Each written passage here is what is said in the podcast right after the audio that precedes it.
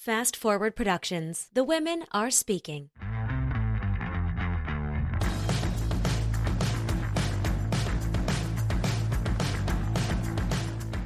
What's up, guys? Welcome back to another episode of the One Broke Actress podcast, an honest account of actor life plus a few lessons I learned in the process. I am your host, Sam Valentine, and we are not going to waste a ton of time on intros today because we are going to get to episode two of season 10. Our guest today first appeared on the podcast. We recorded in 2019 for the premiere of season five. So, five seasons ago, many moons ago. But, ladies and gentlemen, Audrey Moore from Audrey Helps Actors is back. Many of you know her from her own podcast, where she seeks to give information and inspiration, camaraderie to actors on all levels. She is the question answerer to my question asker. Actually, since her podcast, we have stayed in touch, and I am so thrilled to have her on my roster of people that I trust and I can come to.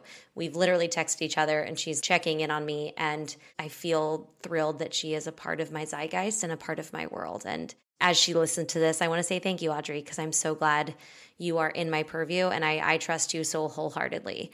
And if you guys are like, who are you talking about? One, listen to more actor podcasts. but two, you might have also seen Audrey in such things as, I don't know, that Emmy nominated show Dopesick or Better Call Saul, or maybe you saw her in Godless or Feud. Audrey is known for her work ethic and she is also known for her business mindset. When she last came on the podcast, we talked a lot about her routines and how she structures her actor lifestyle. And so we're going to touch on that today. Does it still hold up? Was the life she was doing pre pandemic still relevant now? What is going on in her life that has changed the way that auditioning and acting has been working for her. We get really real about the ups and downs of the industry, the intense amount of work that is required from actors, and how as she has navigated her career, going through a lot of grief in the process and getting through these past couple of years. Ladies and gentlemen, without further ado, please enjoy Audrey Moore.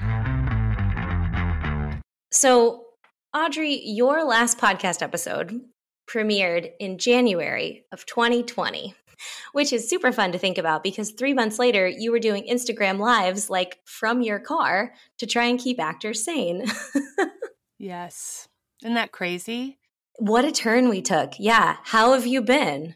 Good. I've been, I would say I've been COVID normal. And, you know, my fight or flight mode is hypervigilance. So I got a lot of work done. I, I actually worked and traveled more than I had in a while in 2021. I basically worked job to job to job to job all of 2021, all of it uh, great, all of it out of town, which was awesome. And I had booked right when things got going again, which was like kind of September, October 2020 was kind of when things started to happen again. I started working pretty consistently at that point on, which was great. But we had a lot of drama. I mean, we had, in by we, I mean my husband and I, we had the pandemic, plus my stepfather of 35 years got a terminal diagnosis and died. My husband's father died. So it was a lot of, I would say, pandemic working and then just a solid swath of parental death which was a you know a, a took a kick out of us but that's how we're doing. Oh i'm so sorry. How did you manage working during that time when you were having such i mean you're no stranger to working through hard times but how did you manage? That was a lot and with covid you couldn't see people like I, I don't know about you but like i attended some online funerals which nothing's been darker in my entire life than that yeah, I would say luckily all that stuff was at the tail end of COVID after vaccines had come out and all of that stuff. So I was able to still be available at the same time. It was nice because I went back for Better Call Saul, which shoots in my hometown. And so I was able to be working while also taking care of my mother and brother and sister as they lost my stepdad and could just extend a lot of the stays from being in town working. I could extend a lot of those days and just stay locally and be of service to whatever degree I could. But we did have to like move some funerals because of my shoot dates and things like that. And that's luckily at this point, it's pretty normalized. I don't get any weirdness from family or resentment or any of that. It's pretty par for the course. That's a lot, though. It was a lot. Oh, yeah. It was a lot. Yeah. Wow. Did work serve as a nice reprieve to go on and create your character and do your work? Well, I did do a movie, I think that I shot four days after my stepdad died. And the movie is all about grief. And so that was nice. And then I literally went from the movie to the funeral. So we scheduled a sort of like chill, like a, there was a gap between him passing and the funeral, which was fine because they had to move his body from one state to another state for the funeral. So there was this time when I was filming that at that time. And that was really nice to, I will just say I wasn't worried. I was at the movie and I was like, I got this, everybody. We're going to be just fine. So, yeah, that was nice to be able to express myself also in a way that wasn't self indulgent, hopefully, but gave a lot of empathy to the character. The character was going through extreme grief in a setting with a lot of people who were going through extreme grief. And I was really able to give honor, I think, and grace to that, both for myself and hopefully for the character, for the story. Yeah. At what point in that process did you book Dopesick? I actually booked Dopesick November 2020, but I got the script for Dopesick in January 2020. I read it and immediately knew, like, I was like, oh, this project's mine.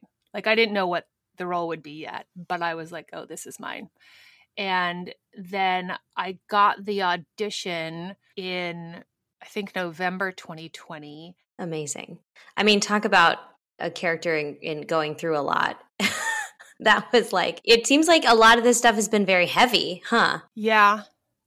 Yeah. I've been booking a lot of heavier stuff recently, which is funny to all of my actor friends who know me for being really funny, but I've been booking a lot of heavier dramas. I think I tend to book for a long time comedic characters in dramas, and now I'm booking characters that have a little bright light that you watch get dim in dramas. And that was heavy. I mean, part of what was really heavy was Dopesick came out, I think, while I was shooting the movie about grief.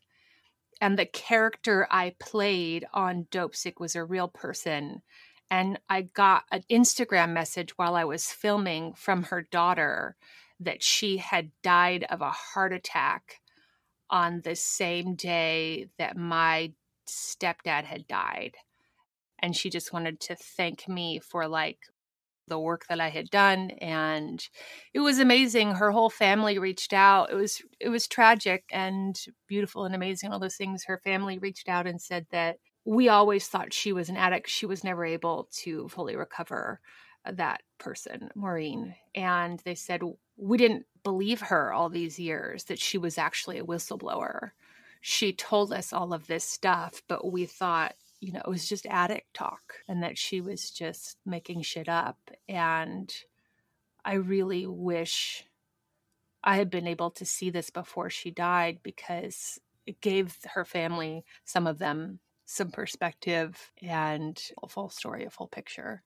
I have a question about these processes because you're someone, for example, in your last podcast, you were like, okay, I do this and this and this every single week. Like you're, it's very regimented, like kind of how you run your life and hypervigilance and things like that. Are there ways that you take care of yourself in these characters while you're in these deep, deep, intense characterizations, especially that help you preserve yourself in this process?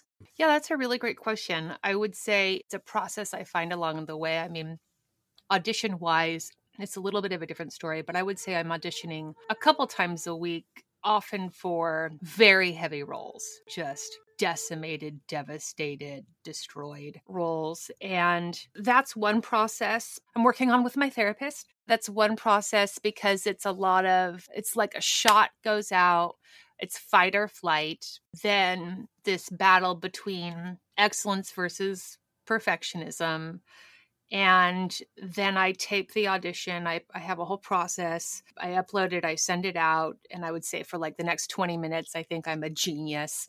And then after those 20 minutes, I think I'm a disaster and I'm just so embarrassed by myself. And so I'm talking a lot about the adrenaline dump that happens because you're in this adrenaline shot for a long time, then the characters themselves are really going through something a lot of the time, then there is a there's a coming down off of that.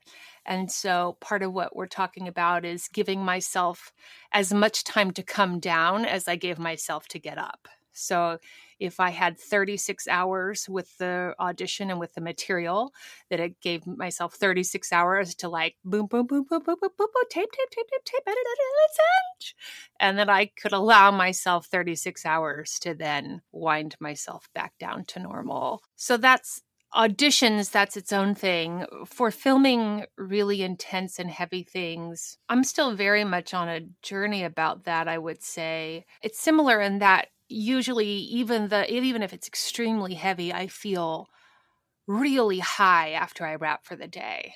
I wrap for the day and I, again i think like i am amazing. I just feel like like uh uh uh audrey coming in at you and then i get to sleep and then the next day yeah i'm feeling heavy and yeah, I have to come down off of it. So I think it's a really complicated question because every project will have a different shooting schedule.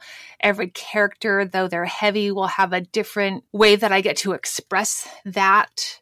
What was particularly hard about Maureen Sarah is that she's a really it was a very personal story to me. It was a very personal story to everyone that was on set. And it it wasn't like a release in the same way that maybe some other roles are. It felt more like rubber bands tied around her, restricting her in sort of a torturesome way. So yeah, I think it's a as need basis. I think the best thing that anyone can do, which I talk about all the time, is have your support staff. Like I think you have to have your support staff. If you intend on growth, you have to grow your support staff. So having a really good therapist that I can rely on having good doctors. I have an incredible team of doctors. I have fantastic manager who will talk to me at any time. I have great agents who will hop on the phone with me. I have incredible friends, all of that. And then also the actors that you meet on set. In the projects I have, I'm very lucky. Everyone is just magical. And so it's perfectly great to chat with another actor and I don't know, walk it out. Yeah. Yeah, it's nice to be surrounded by people who understand what you're going through too. Mm-hmm. As, you know, your career grows in whatever capacity that feels like for you or from the outside, and as your name as like in the actor niche that you have nicely with the podcast and everything that you do with self tape may and all of the other stuff do you ever feel like you have to show up as like this very put together person as like audrey moore the people people know yeah I would say I would feel that way regardless, but that's just more my general interest in life that I don't really want to be grumpy or shitty or contemptuous. And so I do think I require a lot of self care and self imposed boundaries, personal Audrey sets to Audrey boundaries, so that I'm not grumpy because I do like, as I'm sure is true for you, if I go to a restaurant, it's likely that the hostess and the waiters and the bartender might know who I am. And if I'm having a bad day, I don't want that to be indicative. And I also feel like, you know, I'm allowed to be human and I think everyone's okay with that. I really do. And though I'm put together, I don't think anyone listens to my podcast and thinks that I'm perfectly peppy, cheery, and put together. I think it's pretty clear that there's a lot of, we'll call it the dark side, and that I know and have experienced a lot of that in my life. So I don't think that's a concern. I think it's more that people, which I get because I have the exact same experience with podcasts I listen to, that people really do feel that they are your great friend. And I don't want to treat any of my great friends poorly. And even with my actual best friends, if I'm in a really grumpy mood, I'm not like calling them. I'm like, I'll take a nap I'll watch reality television. I'll do something like that. What about you? What do you do? Yeah. So I like that. This is very new to me because One Broke Actress really picked up in the pandemic. Eyes started to come on it when we were in masks and we didn't go out. And so it's just now started to where I go to the restaurant and my server knows who I am and asks for a picture and all this stuff. I love it. And I think it's a great experiment in having some success in this business. It's a funny niche because the people who work side jobs in this town, there's a 60%, 70% chance they're an actor. I feel a little bit of pressure to show up lovely, like in a really good mood, like you were saying. And I've noticed there's been a few times where I'll get home and I'll turn to my husband and say, like, was I nice enough?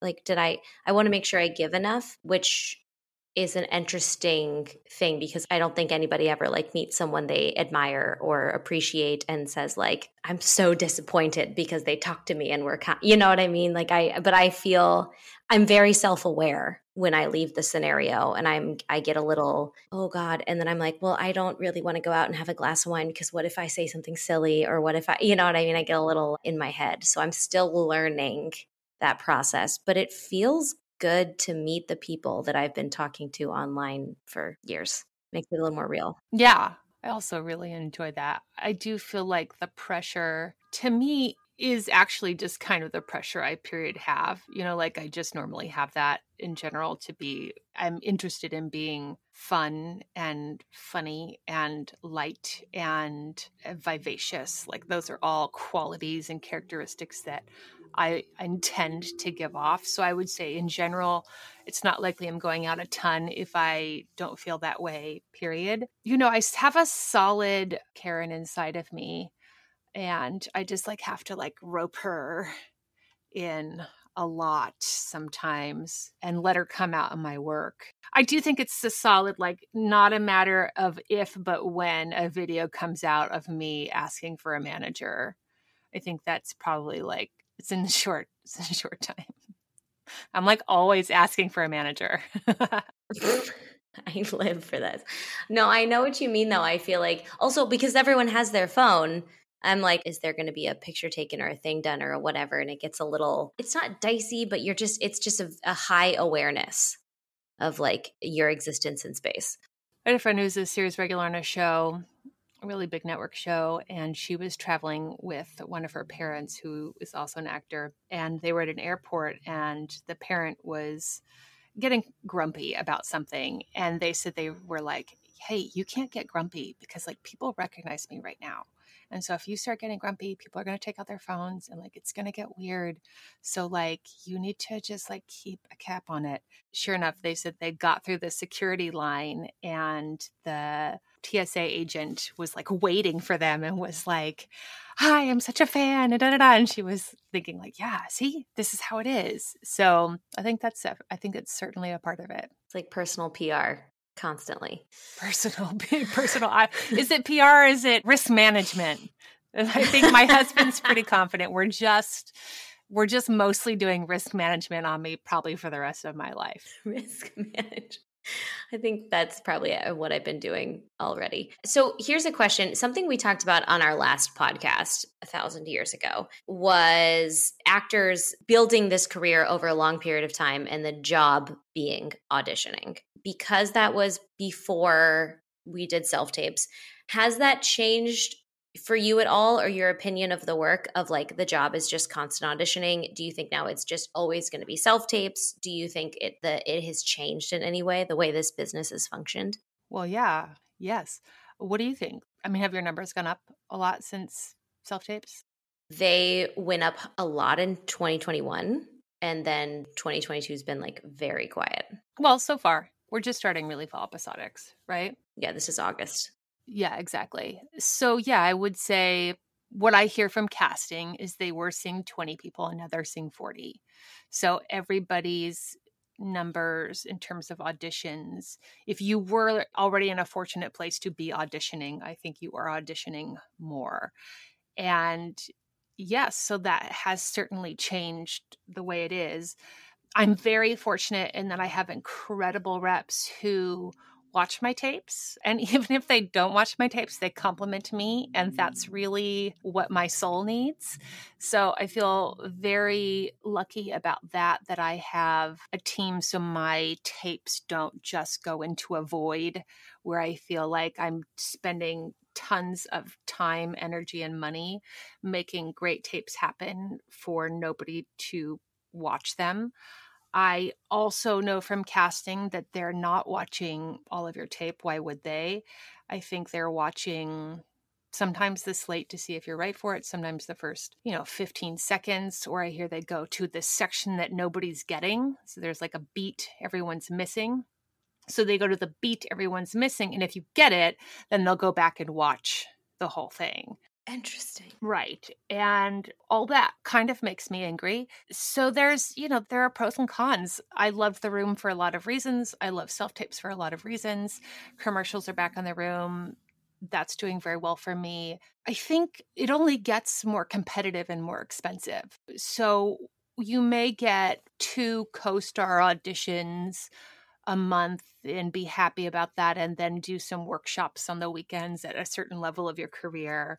But then when you're auditioning for giant roles multiple times a week, and then you're working and paying somebody to work on those roles, and you need multiple hours with somebody to do that plus a certain dynamic starts to happen where I have far less people that I can like reach out to as friends to help me do the work because almost everybody has quit during the pandemic. The ones that are still left standing, I would say, are on sets. We're all working and or they have children and i'm not going to be like hey so i know you've got a two year old and a four year old do you have three hours to come over and help me like work on a tape?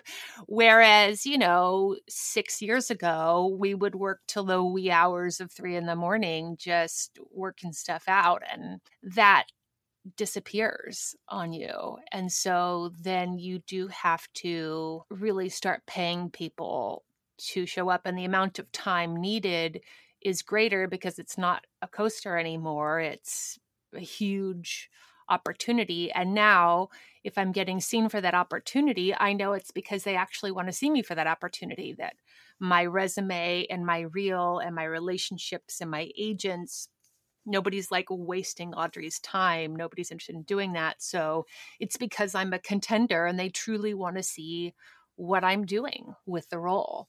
So then we get into a pretty expensive situation in time, energy, and money.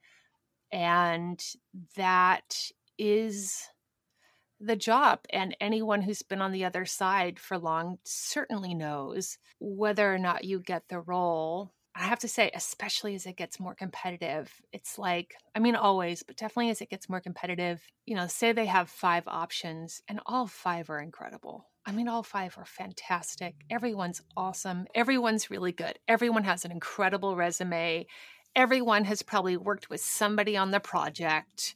Everyone is an interesting choice for the role. And then often you know people. And if you don't know them directly, you know so and so who knows them very well. Like everyone's kind of best friends with this person. So the circle becomes very small and it, it is. It's it's not because you've done something wrong or because you're bad. You really do know that it's because they're shopping Let's talk about the realistics of time, energy, and money for big auditions, right? Because I'll tell you what, I have co stars now that were absolutely guest stars a couple years ago. Oh, that's normal.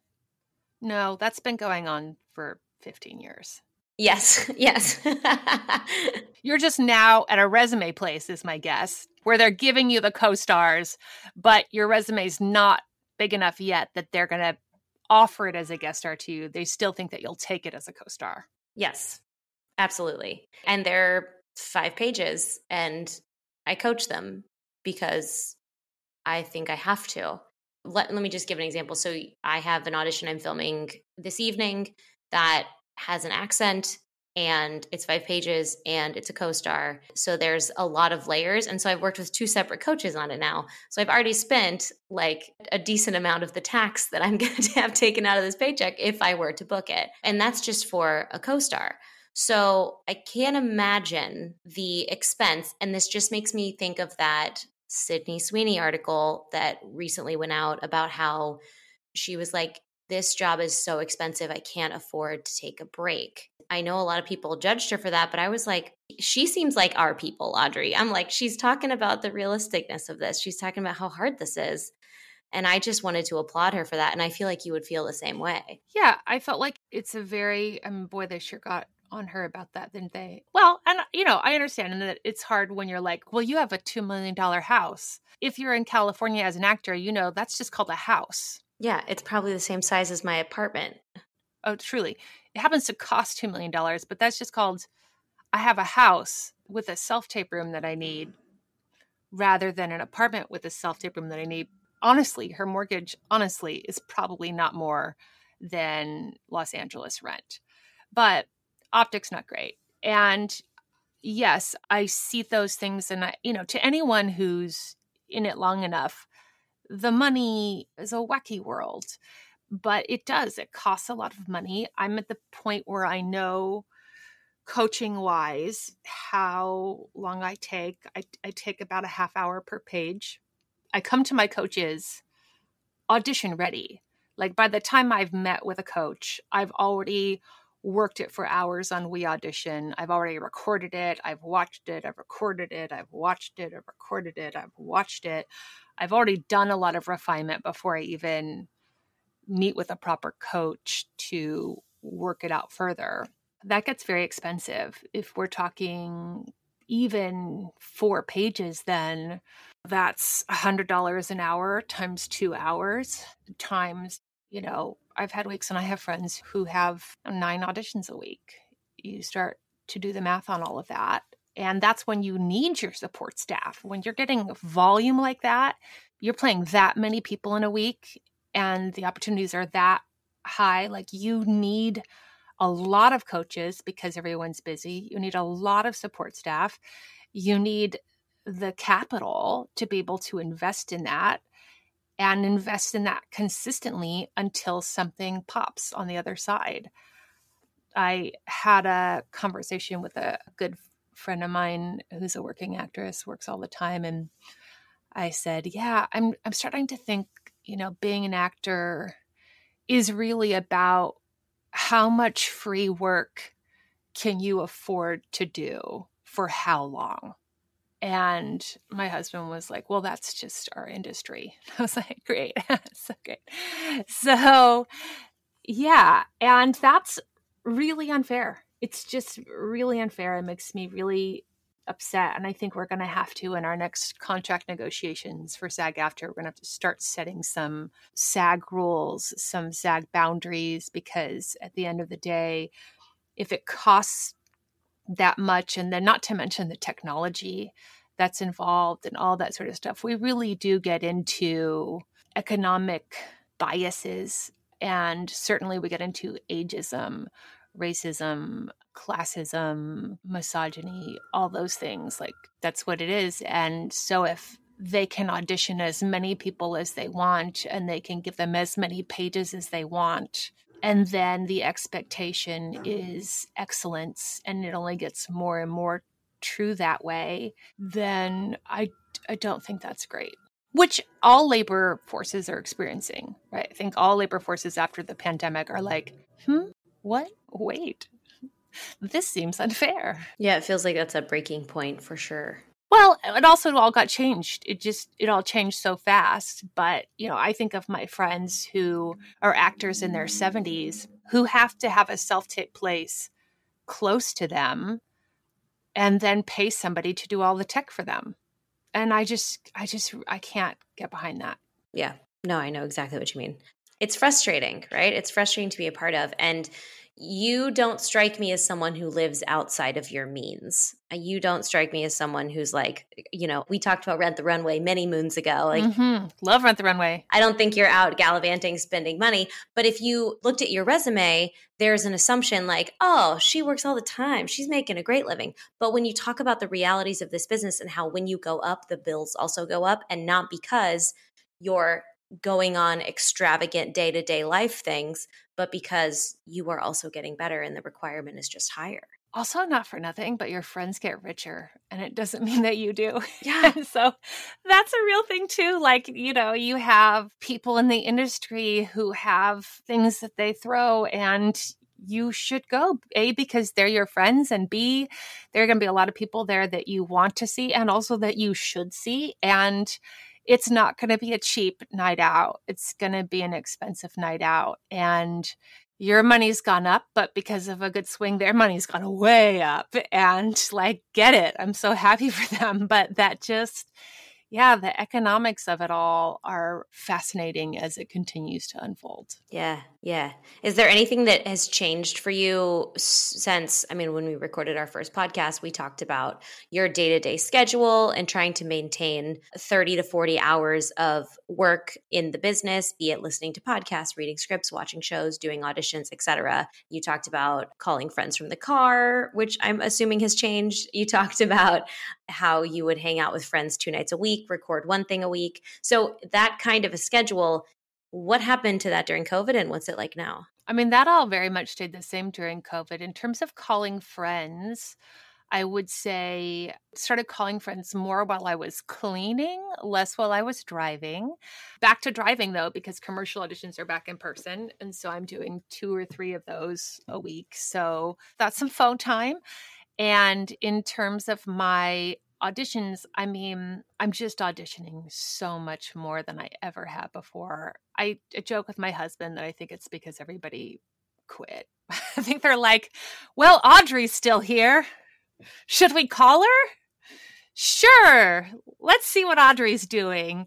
Do you think it is because you've been in the business so long and your resume is to such a caliber and you present such good work and have good relationships? Is there any one thing that you think that is due to? Or due to the fact that they're seeing more people? Both. I mean, I do have a joke where I say, I'm just giving like all my zingers right now, like that I've are they zingers? We're not sure.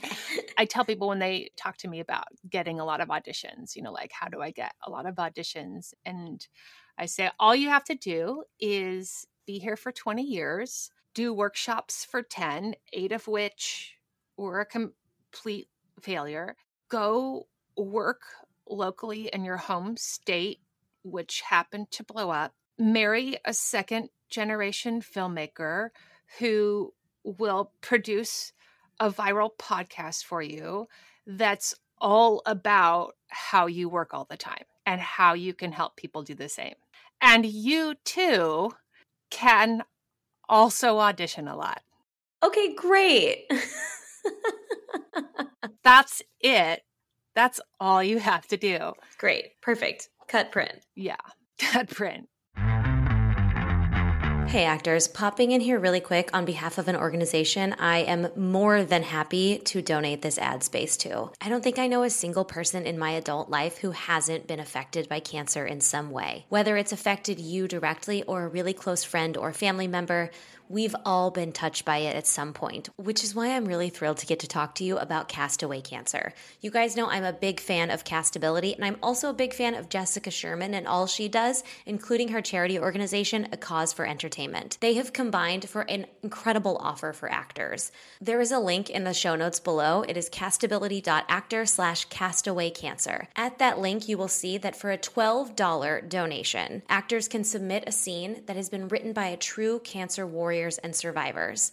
100% of the proceeds they are getting from this are being donated directly to people being impacted with cancer, with themselves and their families. Every single one of these dollars gets to go to people directly affected. What a beautiful freaking thing. And for this special event, 12 casting directors are donating their time to review the work. You might have heard of some of them. I don't know, Alyssa Weisberg, a little Erica Bream, Amanda Doyle, Jessica Sherman, just to name a few Jeremy Gordon. A bunch of these are casting directors who have been on this podcast too. So I'm really excited to team up with them again to get some money going to some good people on behalf of actors getting to do their art. So if this is something that sounds fun for you guys, hello, we all need a little bit of self tape practice. Why not toss $12 to a cancer survivor in the process?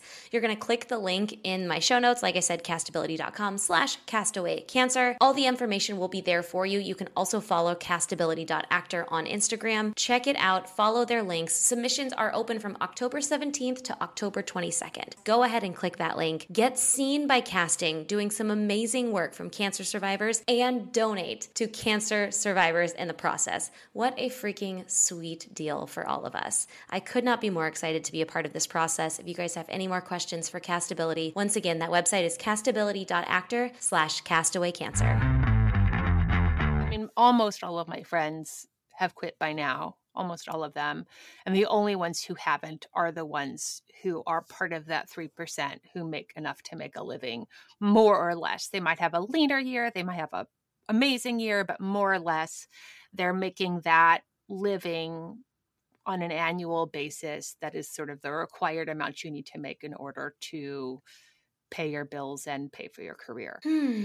Okay, great. So 20 years and just keep going and great. Great, great, great. oh yeah, it's just well for you because how long have you been here? You've been here 10? Uh, yeah, 11. Mm-hmm. Yeah, so it's really in these next five years that the culling really starts to happen. It's really like in your 30s that people just make other choices and have other priorities and what you think the career is going to be when you dream of it at 14 versus what it is not even what what it is because of your dream versus the reality but like it's changed as it should over the last 15 to 20 years because that's what businesses do. So even if you had walked from 14 into the exact same business it was, it would be different because it's the difference between dream versus reality. But you also have like the reality has so massively changed by the time you get into it. You just start to evaluate what this is really doing for you. And is it still doing it for you? And I think, especially in the pandemic, I think a lot of my friends who are 10 years older, their group stayed in. And I'm seeing everybody that's in your age category is in but it does feel like it seems to me like my category unless they're part of the group that is making that living that they're pretty well out yeah, I have started to see it with my age group. I've started to see people shift and their priorities shift. I will say it is really hard because I'm in my mid 30s and I'm watching people have kids and have houses and have all these things. And I've been in the same apartment for seven years because we have a really solid deal and I can stay here and keep doing this work and keep making shifts and changes. And it feels, some days it feels like I've gone nowhere you know and i think that's the hard part is like looking around and looking at material substance or like tangible things like credits or things like that that you would see in any other in several other businesses. I shouldn't say any other because there are some that are like this but the ability to just keep going without those tangible things what kept you going when you watched other people succeeding in different ways or when it was quiet for you and you were like i need to solve my audition problem first. So this would be way earlier in your career. Well i would say i've been very lucky. Two of the things that i feel most blessed about is that it was always going to be this since i was young. I mean you know, in college, I don't know about your conservatory, but in my conservatory, they like straight up told the entire room, they were like, so only two of you are going to be doing this in 20 years or whatever. And everyone already knew who the two were going to be. And it is the two that it is. It just is. Like everyone already knew who it was going to be. And uh, same thing when I went to New York, same thing when I was in England, same thing when I moved here. Like I've never been the person that was like, I don't know, is Audrey gonna stick it through? So for me, it was more of like a teacher who said to me, You're not going anywhere. So this could either be a fun time or a real shit time. What do you want it to be? And I realized, like, yeah, I've got some things to work out. And I would say the managing of ego, entitlement, frustration, burnout, adrenaline, delusion. Those are all a really big part of not just this career, but honestly, it's a really big part of mastery. If I can just remember also that's mastery, which I'm very excited by. Like, mastery is so exciting to me that then I can take that seriously and not, you know, just shuck it off It's like, no, there, are things that have to be dealt with so that mastery and the, and the furthering of mastery can continue. It's really beautiful because it's like you're building to something, but it doesn't have like an end point necessarily. And the end point is absolutely not a booking, which is really, really lovely to hear. Yeah. I mean, but also I have to make money. When you're like, well, how do you keep going and, and what do people do and, and all of those things, I think the reason people bounce is truly a, a numbers reason. It's like, does the math work out? And if the cost of living in the city that you're living in continues to raise, and the cost of being competitive in this industry continues to raise, but the payment doesn't continue to raise either because of uh, negotiations or whatever, or because you're as an actor not pushing yourself and your team to get you more money that you deserve to get, right? So if you take this five page co star, somebody else is getting that exact same audition as a guest star. I promise you. I promise you, you're getting it as a co star and somebody else is getting it as a guest star. And so then it's on you and your team to decide how much negotiating power you want to wield and if you have any, to ask for a guest star. Yeah. How do actors know when they can take on that kind of power? Well, that's again about a really good team, and it's really hard to know if you have a good team or not. I'm very fortunate in that my team is good. I, have earned that, which is one of my greatest points of pride in my career. Is I just love every single one of them, and I have people that see high for me even when I feel insecure and remind me of that. And I have people who are just so honest with me when I'm like, you know, should we be getting more money? And they're like, listen, I'm all about the extra money. Here's how this office works. Here's how this show works. Here's what we got to know. Here's what we got to do. So you just got to trust that your team is doing that. And then you also have to have people I find that aren't on your team who know the business, who are hopefully maybe other actors or casting directors or showrunners who can also tell you what the hell is really going on here. And you can talk to them and say, you know, I got this and I got paid that. They will look at you and go, that's what they paid you? Oh, you got fucked. And you're like, oh shit, I got fucked. Right. So, what you learn to do is to call people ahead of time and say, hey, just got this offer. This is what I'm shooting. What do you know about that? And they'll say, Oh, so here's how they're going to fuck you. And here's what you want to make sure to get. And here's what you want to ask for. You get a lawyer whose job it is to be, you know, ruthless, all that sort of stuff. So I think it's hard. You you just got to be really informed, Sam. You got to be really informed. You got to know what everyone else is making and you got to have people that you feel like are willing to be the jerk for you because that's what an agent is supposed to be is they're supposed to be the ones who are like this is the money she's taking or we walk so that you're not the person doing that. But i've been you know very fortunate. I have friends in casting over the last year and not that they're friends over last year but over the last year i talked to some of my friends in casting and you know, they were like, yeah, I think you can go offer only now on these kinds of roles. I think you can go offer only on this sort of stuff. And it was scary to do that, but felt right. Since then, I've auditioned for the best roles of my life. And I worried that my auditions would go down, but my auditions have gone up and the quality of the roles I'm auditioning for have gone up because they start to go, oh, that's where she's at. Okay, so we'll put her in that group. Yeah. I mean, the importance of community that you just hit on is huge. And the creation of that does indeed, for anyone listening who's brand new to any market, does indeed take 10, 15, 20 plus years. Yeah. I mean, the other day you called me and you're like, hey, I heard about this thing and I just want to make sure that you're not getting fucked. And I was like, wow, I could use more of this in my life because, like what you said, a lot of my friends aren't doing this anymore and they didn't get to the level that I'm getting to. And so my circle of people to get information from is getting smaller.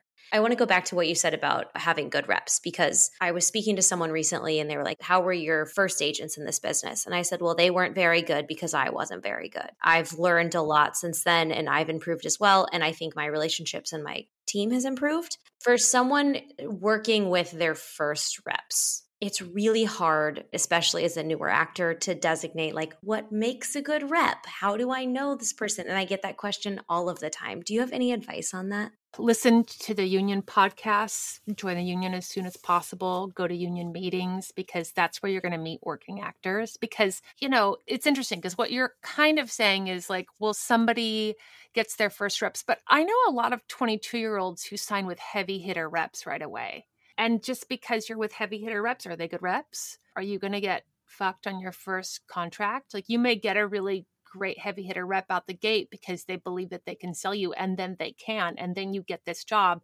and then you're on the contract for a year and then I meet you at a party, which happens all the time, and you've listened to the podcast, and then they're like, Audrey, and I'm on the show, and da da da. And so, like, here, and then right away, we're like at like some place, and they're like, So, my contract, is this right? And I'm like, Oh, no no, no, that is not right. And they're like, I didn't mm. think so. They're like, but my lawyer is so and so and such and such. And I'm like, no, no, no, no, no. Because there are plenty of 22 year olds who've been working for 20 years.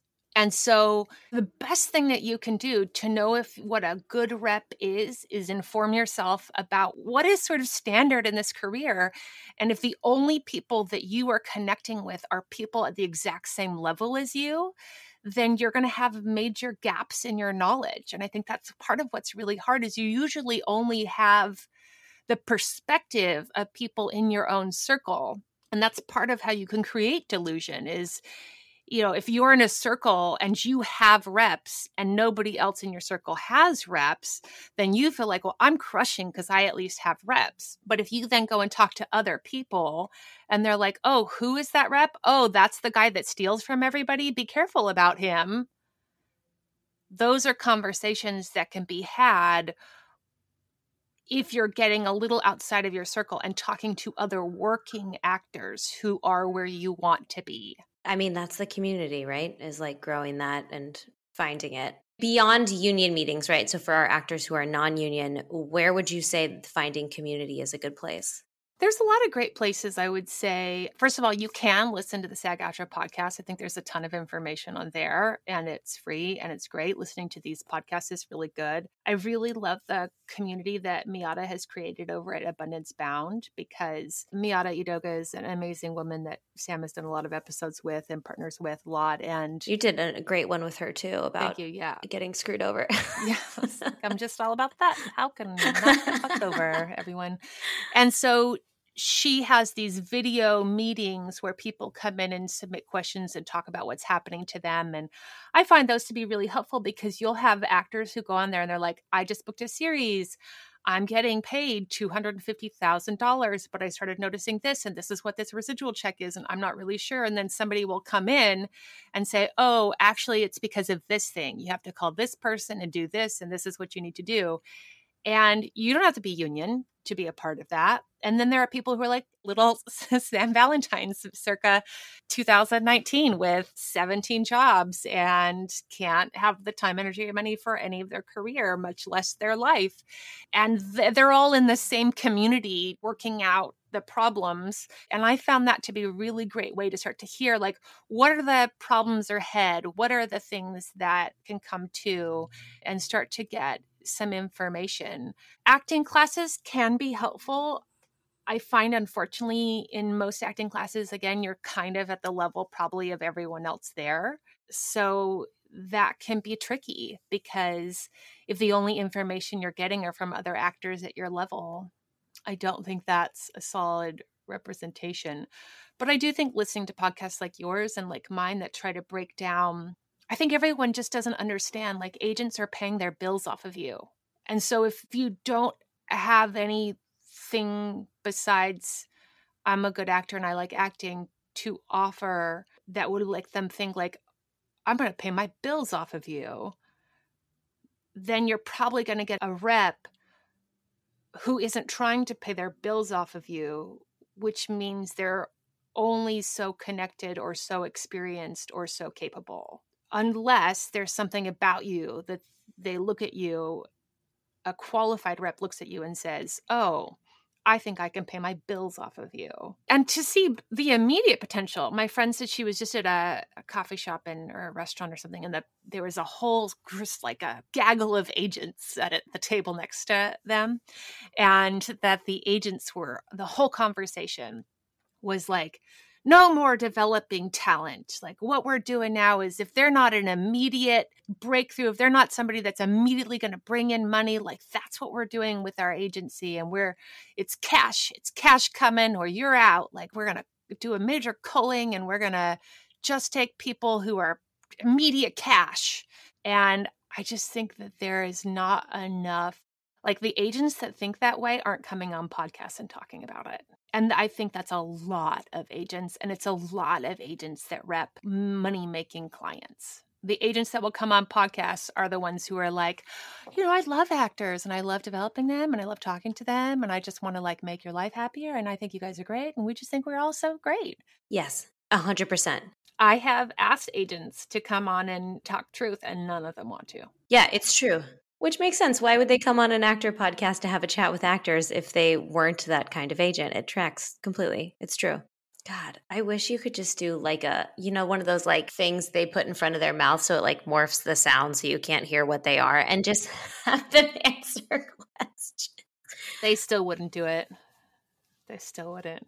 They still wouldn't. They still wouldn't. It's why why would they? They have nothing even time-wise. They have nothing to gain. They don't even want to spend an hour making calls for actors that aren't going to get auditions, much less come on a podcast and spend an hour to help actors that they have no idea who they are or will never meet. They just don't need to. Is that, I feel like we have gotten so depressing on this episode of One Broke Actress. We've hit some dark corners, but I like it. One of my favorite things about talking with you is you're like, so here's how it is. And here's how hard I've had to work to get here. And here's how hard I have to work to get here. And it looks like this, but it actually feels like this. I can't tell you how refreshing it is because sometimes I get so tired and I'm like, wow, I'm at the tip of the iceberg. There's so much more to do and so much more to take on. But I see and talk to people like you, and I'm like, no, it's totally possible to do this and also have a realistic perspective on it and to love it. Yeah.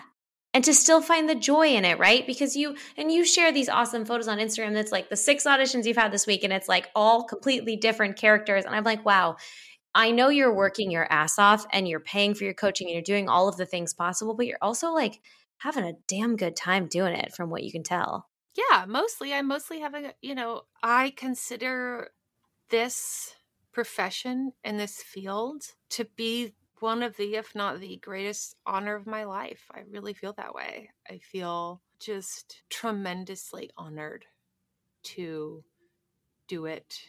I just think it's such a gift. And I work hard to inform and also protect others. And I am interested in continuing to work hard to perform and protect others and it's i think it's because i feel that way about it because i feel like it is worth it's worth fighting for it's worth doing it's worth getting paid for it's worth getting paid a lot for. It's worth being protected it's worth being it's valuable. What we do is really i mean you know not for nothing with art but like i just it made me think i don't know I, I, see sometimes your videos about auditions and perfectionism with auditions and all of that and i love all of those that you post and somebody posted on the on the internets yesterday this beautiful hand this famous artist posted this beautiful drawing that he had made and somebody asked how do you know when it's done? And then there was this quote that was essentially the artist doesn't complete their work they simply decide to walk away.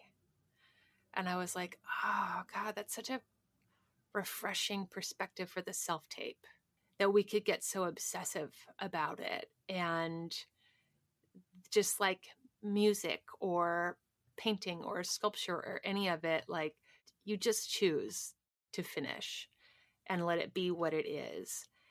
And when you can remember when I can remember or try to help everyone else remember that we're we're artists and I just really believe in it. I just really believe in people are having a hard time and I just love that they can turn on the Conners and feel a little better and feel a little seen. I love that they can turn on the Sandman and just it just feels a little nicer for the day.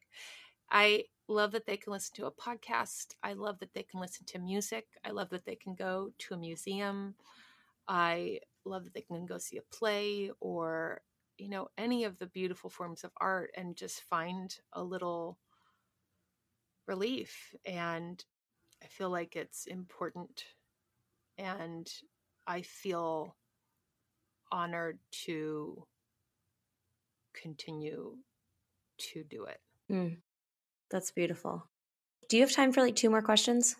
Yeah, for sure. How much time does Audrey Helps Actors take in your day to day life? Because it sounds very full. Your schedule sounds very full between self care and doing all this audition work. Yeah. So I would say, what a hellish question. I have made it clear to my producing partner, that's my husband, that for me, the interviewing, I answer emails, I connect with guests via that, and the social media, the going out and uh, doing meetups and things like that, that that is really where I shine and what I do. And really, the other stuff I have to give away. I listen to each episode after the first edit is done, and then we'll give notes. And then I'll often listen to it again or listen to those sections. But it's a lot. It is, it's a lot. It's a, it's a lot. I'm now only doing it once a year for whatever chunk of time I can do it. But I've been very clear about the podcast that I will drop it in a second if it starts to impede on my career. That if I start noticing I have to spend less time on an audition because I'm doing something for a podcast, then the podcast has got to go. It's just got to go. And also, nothing's permanent. You know, this this career is crazy. So I could have a year where I'm really busy auditioning and then the podcast will need to slow down and then I could have a year where I'm shooting all the time and actually have a lot more downtime because I'm shooting and I can't audition for things because I'm booked to film and maybe my shooting schedule isn't super packed. So then I could record a bunch of episodes or do live shows or any of that sort of stuff. So it takes I would say total man hours per episode not just myself included, but I would say it probably takes, God, 30 to 40 hours of combined effort of all people involved per episode. It's a heavily produced podcast. It's a lot. Yeah, that's huge. Yeah, that's a lot of work for an episode. Yeah, and how much of that I'm actually doing really just depends on how much time I have on a given thing to work on it. And, you know, what's great about Self Tape May is I did Self Tape May in May because May is a traditionally slow month, the slowest month of the year for actors, which is helpful because I am actually slow in that month. So I can be present and be active and be engaged while also not have that come at the cost so far of anything in my professional life. What do you do when it's slow? Uh, I stay busy. Yeah, I stay busy. It's hard because now I feel like when it's slow, because my auditions are so busy, that when it's slow, it's really just picking up all the things I've neglected. So if I have four auditions last week, then my apartment looks like just a complete disaster. Like there are outfits everywhere, there is makeup everywhere, there are self tape equipment in parts of the room I didn't know existed. Nobody's gone grocery shopping. There's no, there's just no, nothing has been. I haven't talked to a friend. I haven't seen a person. I, you know, it just is what it is, right? And so then if it's, you know, now it's today's Thursday. So if say I didn't have any auditions this week, then it's about like, okay, well, now I'm going to clean all of that up and take care of the cyclone. And I'm going to go grocery shopping and I'm going to call a friend and I'm going to get those things done. And if I'm caught up on those things, then I get ahead for next week in case next week I'm slammed. So if there's things that I'm looking at, like I have a birthday party next week or a event or something like that, instead of waiting till next week to get that done, I'm doing it now in case next week I get slammed with auditions while I also have those priorities. I love it. I love it. You get grounded and get ahead. That's really good. That's great. I feel like my life is kind of like tornado, clean the tornado, tornado, clean the tornado, tornado, clean the tornado. This is the cycle. Just keep doing it. Mm, it sounds so familiar. yeah, I bet it does. I know it so well. Audrey, this is so helpful. If actors want, they have questions for you, they want to follow up with you. I think everyone is familiar with your podcast as well. But if not, where do you want to direct people to? Great. I have a podcast called Audrey Helps Actors Podcast, and we have 91 episodes up there. We have covered probably every topic that you can think of. And I don't know, how would you differentiate my podcast versus your podcast? Do you have like a my podcast is this and Audrey's podcast is more that? I feel like I ask questions as someone who is still in a very unsure time in her career. Whereas I feel like you curate a podcast to deal with the things that an actor needs while also providing the value of someone who's looking back on having learned a lot. That's really absolutely correct. You're so articulate, Sam. Yeah, I would say like I feel like you and I are just on opposite sides of the same coin and my podcast is geared to yeah exactly that because i have access to people who tell me what's really going on and i see what's really going on. I'm always i just want to let like, let people know what's really going on like what is what is really happening here. I feel like i take a lot of information from your podcast and file it away for when i need it in five years right. Especially your last season, I feel like You'll you had a lot of people. I know, I know. No, I'm just gonna. You'll just call hey, me. do you have a second? I have a really thing. Yeah. Um, I think there's a lot of things where I'm like, oh, I don't know about this yet, but I'm gonna need to understand this later. Like, there's a lot mm-hmm. of just understanding the groundwork that I think you cover that I didn't even know existed yet. Yeah, so that's that podcast. And otherwise, you can follow me on social media. Audrey Scores More is my personal page, and Audrey Helps Actors podcast is the Instagram podcast page. That's mostly mostly where you can find me. You can find me at a restaurant coming to see you any given time in Los Angeles. I will say hi. Yeah, that's mostly where you can find me. Beautiful.